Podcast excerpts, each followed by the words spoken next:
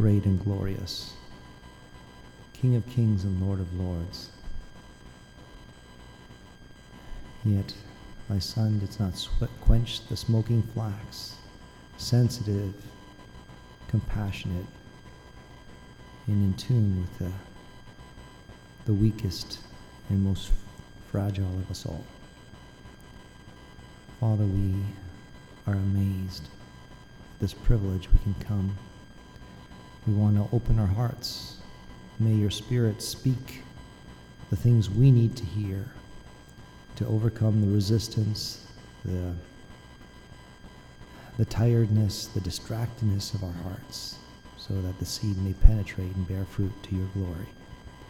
Lord, overcome the weakness of your servant and speak to us in spite of all these things. In Jesus' name, amen. I invite you all to turn with me to the Gospel of Luke, chapter 18. The Gospel of Luke, chapter 18.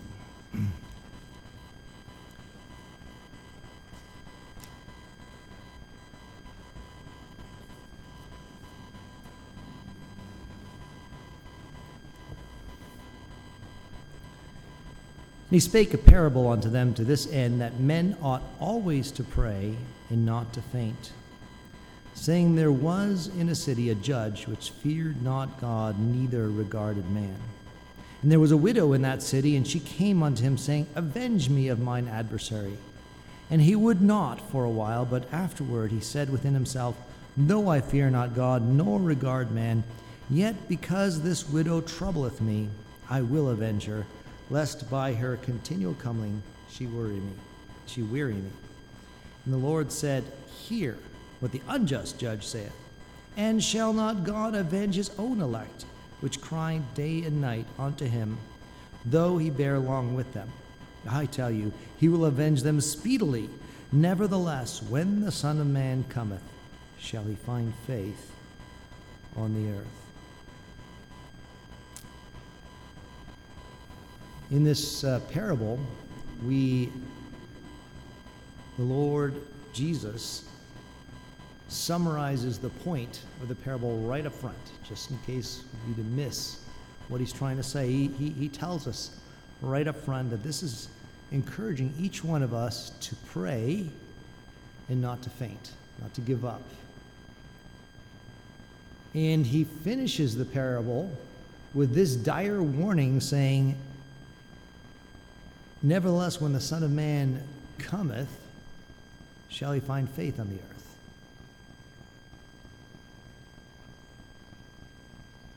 Uh, the parable clearly is about persisting in prayer. And yet, this is so critical that Jesus is wondering out loud here are people still going to be believing when he finally returns?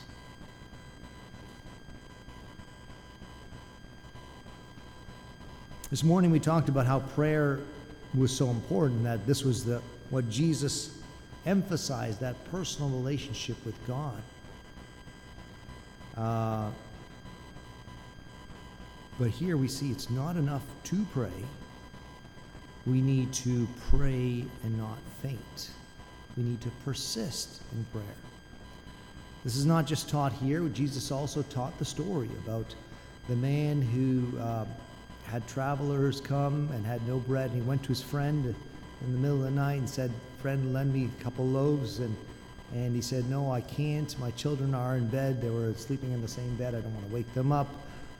Uh, and he said, he, even though he wouldn't give him out of the necessity, out of the embarrassment, out of the difficulty of empathizing for the situation, but because of his importunity, he rose and gave him. Importunity being a, a large uh, King James word, which means, it again, persistence.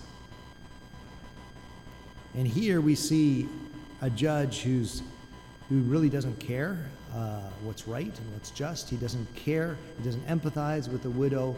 But even as stone hearted as he is, the very persistence of this widow is enough to convince him to take action. And then Jesus says, Hear but the unjust judge. Are we seeing is God like that? No. He says, in contrast to the unjust judge, God will uh, respond. He will avenge his own elect, which cry day and night, though he bear long with them. I tell you that he will avenge them speedily. I, I have a hard time reconciling that. Though he bear long with them, he will avenge them speedily. Apparently, our sense of speedily and God's sense are not the same. God knows the time in which we need our response. And He knows what the prayer is doing in us. And I, to be honest, I don't understand everything. I don't understand why God doesn't always respond. I, I can speculate as to, you know, what it does for my character, for my need of, of humbling myself, uh, of how it shows my desperation that I don't have a plan B. Oh, I'm going to try it and then run away. But it's in Scripture. It's in Scripture not only in um, the, the words that are being, uh, not only in the teaching, but also in the example. Think of, of, of um, James 5, where, where Elijah is being upheld as an example of prayer, an accessible example of prayer, because he specifically says, You think, you know, God's not going to answer your prayers, but Elijah was just like you. He was a man of like passions, like you. Um, Elias was a man subject to like passions we are, and he prayed earnestly that it might not rain, and it rained not on the earth by the space of three years and six months. And he prayed again, and the heaven gave rain, and the earth brought forth her fruit. How many times did Elijah pray? You remember the story. He was on the top of Mount Carmel, and he had won the great showdown with 450 priests against him, with all the king's power against him, and yet he trusted in the, he alone stood alone and trusted in God, and God answered with fire. But the trial wasn't over yet. Rain had not been restored, and he prayed, and it didn't rain. You just pause the story there. He prayed, and it didn't rain. Now, God had promised, or God had told him, you know, this is the right thing to do. He was praying according to God's will. He was praying the right thing at the right time, but God didn't respond. Do you ever feel like that? That you know you're praying according to God's will. We, we read in the previous chapter, we have not because we ask not. We talked about that this morning, that we need to be quicker to ask, quicker to depend on God for solutions than man quicker to, to uh, rely on God than ourselves.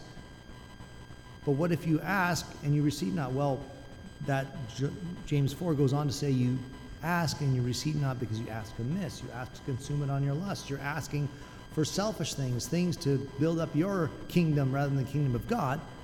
But here, Elijah is asking for the right thing. He's asking for what God wants at the time God wants, and God doesn't respond the first time, right? And the second time, and the third time. And it's only on the seventh time that he persists in prayer that there's a cloud the size of a man's hand that shows up on the horizon. That little puff. And that was enough for Elijah to know. And he said, We better get out of here. It's going to rain.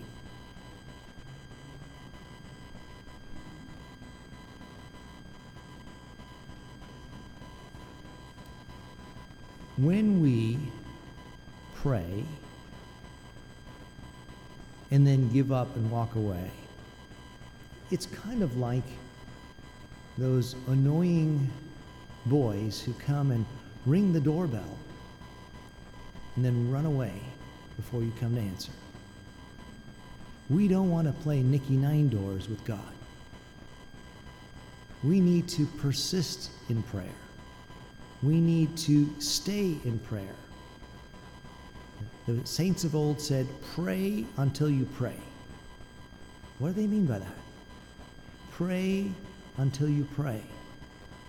Because sometimes when we first start in prayer, I'm just trying to gather my distracted thought, as the Zion's harp says. I'm trying to focus in it. And if I just rush through that prayer, it's a formalism. I'm saying the words, my heart's not in it. I'm not really um, depending on God completely. But if we persist in prayer and we pray until we pray, if you've prayed long enough, if you pray sincerely enough, because that's again what the scripture said in James 5 the fervent prayer of a righteous man availeth much. And so that fervency comes, the fervency cannot be expressed. Well, sometimes you're about to go in a car accident, you can have a fervent prayer in that split second. But as you are praying regularly in prayer, it takes time to really connect with God. And as we pray, it's not only I am telling God and I am asking God for things, as we heard this morning, I'm aligning my heart, I'm aligning my mind with, the, with who God is, with His character, with His point of view, according to Scripture. And all of a sudden, I hear from God how He sees my situation. And unless we persist in prayer, we are not going to hear from God. It becomes a one way thing. We, we drop the mail into the mailbox slot and we walk away. And it's not a two way communication with God. And so Jesus is telling us we ought always to pray and not to faint. That our persistence matters. The time we spend um, in speedily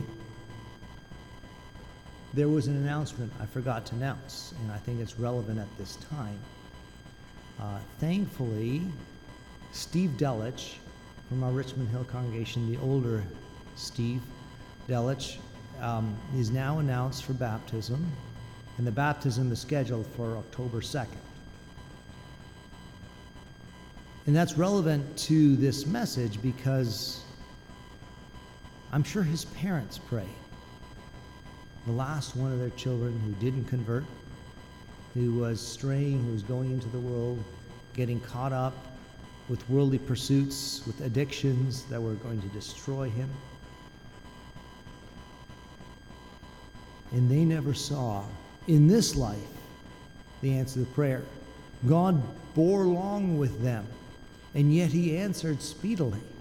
At the time before, you know, Steve uh, you know, while he still had life and breath because of the scars and consequences of his sin, he yet found grace to repent. Prayer is the only thing that you can, that has power with the God of the universe after you're gone. When you pray, the power of those prayers doesn't end with you. And we see that illustrated. And so, even though we may pray, and we may pray uh, day and night, and God may bear long with us, those prayers are not empty, they are not useless. And we need to persist if we want to experience God's power in prayer.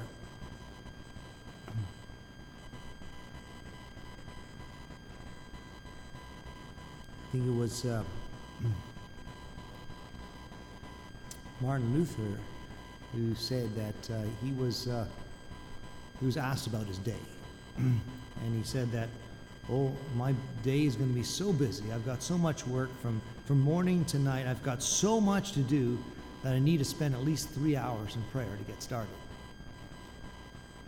And we can see, you know, the the balance there of when I am busy, what do I trust in?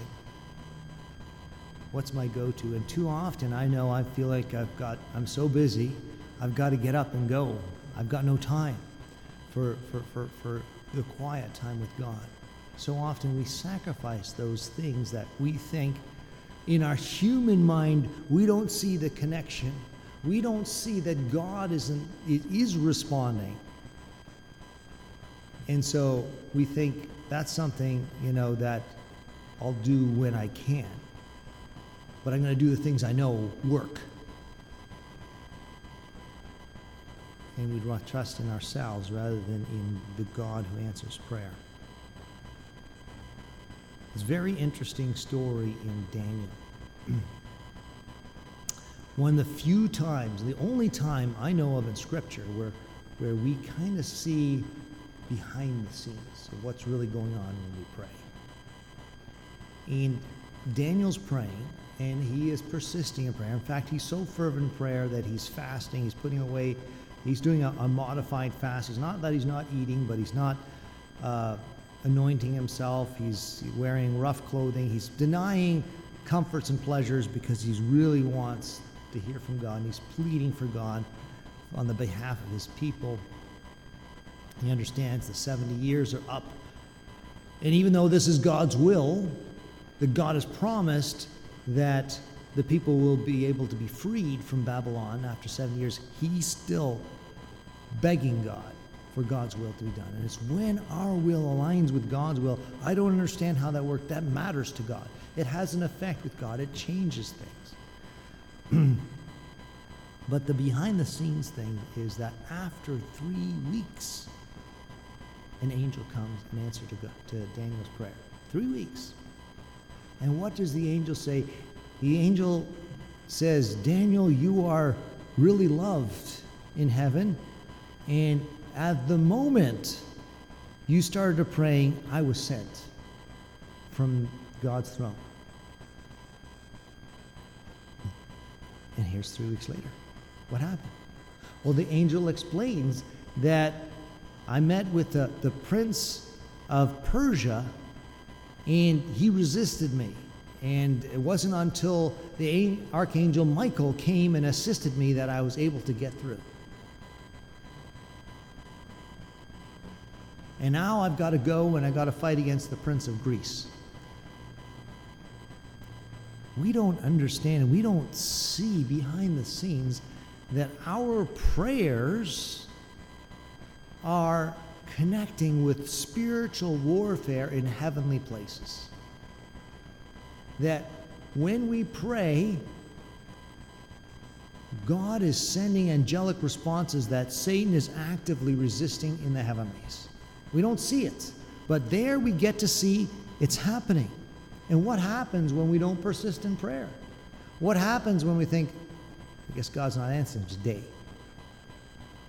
When we give up on the prayer for water after the first or the sixth time, what happens to those angelic warfare? I don't know how it all works. But I can tell you that Jesus says it's critical. That Jesus says that if we don't persist in prayer, he might not find faith when he returns. That the existence of this body in this place depends on persistent prayer. It's not depending on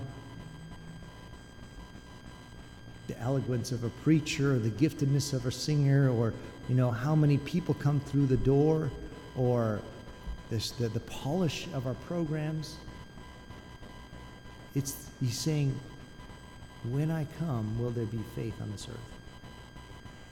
Because there is spiritual warfare over this light in this candlestick in this city.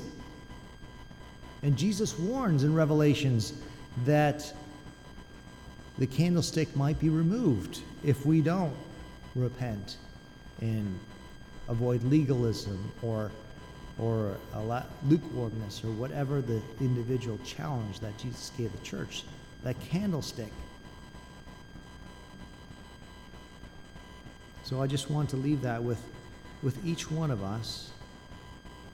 That one thing the scripture is clear on that Jesus spoke on multiple occasions that he saw as critical to there even being Christianity on the planet is whether we are committed to not just praying, but persisting in prayer.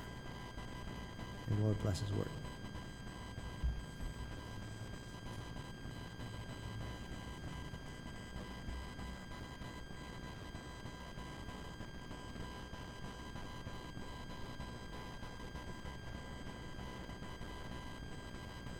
Please choose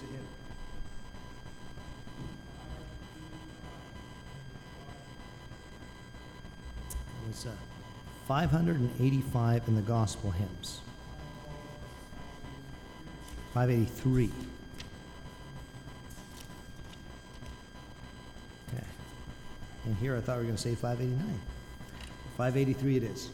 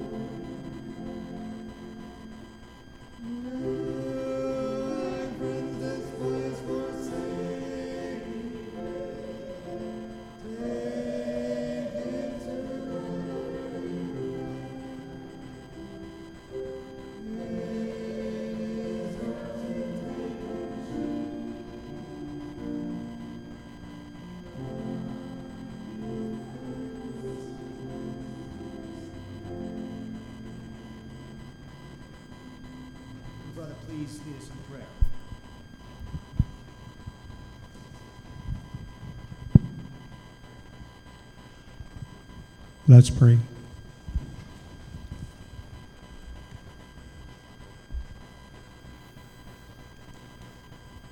Dear Heavenly Father, we thank you for the encouraging message. A persistent, prayerful life. And the song, Lord, that we just sung, many a times. We have our own plans, our own agenda to get out of whatever trouble or whatever the situation may be. Because we fail to take it, to tell you, to talk to you. Lord, forgive us for when we don't take things to you and we react quickly without thinking to take it to the Lord in prayer. Lord, many a times we pray, we talk, we fellowship with you during the courses of days. And Lord, we treasure those moments. For there is no one, Lord, no one that can hear our thoughts except you. And Lord, many times our thoughts are upon you. Many a times we converse with you. Many a times, Lord, uncounted hours we pray. And many times we pray for others, often in thought, often in prayer. Lord, we thank you for this afternoon's message, that we can continue in a persistent fashion to pray, to pray for others, to pray for ourselves. Lord, that we would have that sweet communion, that sweet fellowship, as we heard in the morning, that we can walk with you, we can talk with you now. Lord, that we can begin the journey of a prayerful life now. And Lord, that we would treasure each prayer with you, each moment, that when we do pray, that we can leave and trust that you'll accomplish all things in our lives. Lord, that we would be with you, that you are willing to share your glory with us. Sinful creatures, puny human beings who fail miserably, who don't do things right. And yet, you love us so much, Lord, so much. We can't really begin to understand Jesus Christ dying on the cross for us. We understand a little bit where we can have a life saving from sin, life everlasting, to be with you, all through the death of your Son, Jesus. Lord, let us always ask in prayer. Let us always seek in prayer. And let us always knock in prayer. And not neglect the most important thing, Lord, to converse, to commune, to talk with you. Lord, that we may receive a nudge or a guidance through your lovely Holy Spirit, Lord, to help us. Lord, let us always have fellowship with your Holy Spirit and commune with him, that we may have a directed life in you. Lord, we thank you so much. Lord, we're mindful of our dear loved ones who are not so well. Lord, there's many of them, many, many, many, and many that we don't know who are your children, who are going through difficult times, who are going through sicknesses and ailments and the troubles and the evils of life that it offers itself in every each day. Lord, we lift them up. And the ones who are persecuted and homeless without a father and mother because they died for your sake. Children are behind, vulnerable. Lord, we lift them all up to you. Lord, help them, sustain them, strengthen them, help them. And we pray leave all these things in your blessed name, Jesus Christ, our Savior. Amen.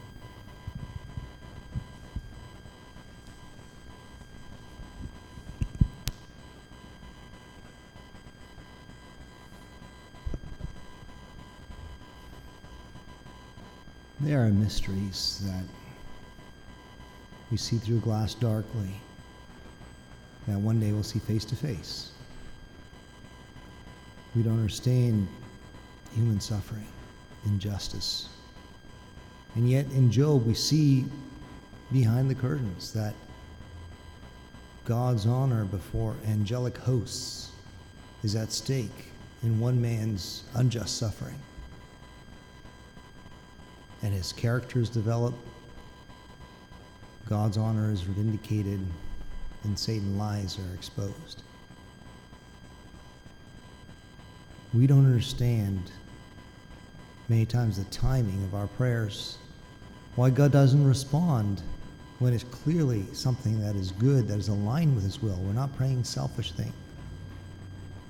Why He bears long. Jesus doesn't necessarily tell us why. He tells us we need to persist. He tells us it's critical that Christianity itself is at stake. In Daniel, maybe we see a little bit of a hint. The, the battles that are going on behind the scenes, not just of one angels, but the archangel of God's forces against the dominant world empire's ungodly forces. We don't even know. We don't need to know. We don't need to understand. We need to trust God in our suffering, like Job said, and will say, Though he slay me, yet will I trust him. We need to persist in prayer and, and turn to our Heavenly Father in humility, with fervency desperation, because that's what Jesus said. And that's where the answers lie. It's the only place. May that, may we put this not only in our mental file of facts, but may we put it into our daily practice.